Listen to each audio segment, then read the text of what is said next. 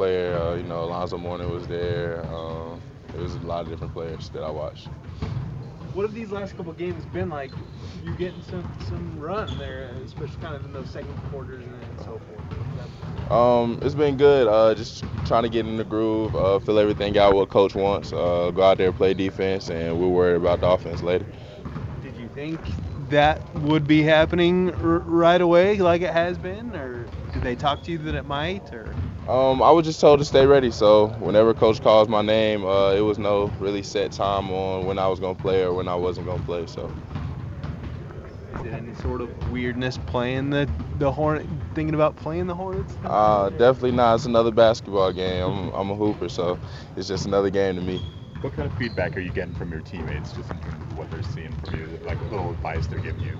Uh, just keep playing hard on the defensive end. Uh, they know that the um, the offense is a little different for me, uh, coming from the Milwaukee Bucks uh, offense and the Herd offense. So they just telling me to lock in on defense and everything else uh, play hand in hand. Is it tough picking picking up the new stuff that they want you to do here offensively? Um, it's just the terminology, uh, but it's just really like anything else. You just got to get into it, uh, run it over and over again, to kind of instill it in your head. How complicated is Quin's system? Is there a lot of detail to it? Um, it's just a lot of reads. Uh, you could, it's a motion offense, so you just kind of play off each other. When you first found out you're coming to the Jazz, you know, you said that this is a dream come true. Your mom was so excited as well. Now you're here and you're playing. How do you put that into words?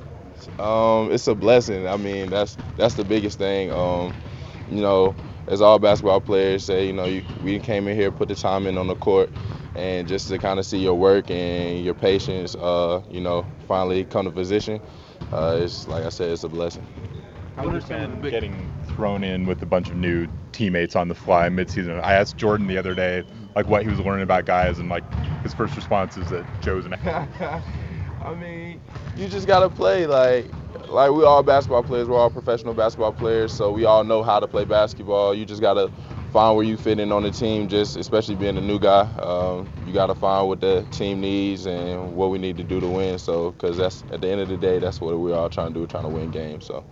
A lot of players have talked about there's a, a real deep level of accountability with the defensive attitude mindset. Mm-hmm. Many of them say it's not really even talked about. You can sense it by the way they go about their business. How quickly could you sense it when you got in? Uh, definitely. You know, I don't think anybody at this level really likes to get scored on. So I think that's the biggest thing. It's just the competitive nature of everybody, and um, I think that's the biggest thing. Just everybody being competitive and wanting to win.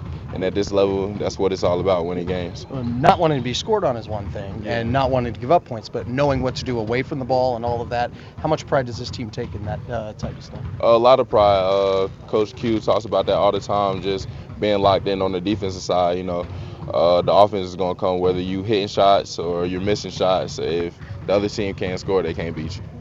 Off the court, what's the biggest difference between G League life and NBA life? Um, me personally, nothing. Uh, I stay at the crib, play the video game, uh, go eat, take naps. Uh, it's pretty, pretty basic for me. Uh, I think the biggest thing would just be uh, just the off the court with the trainers and everything. You get more attention because there's a bigger staff.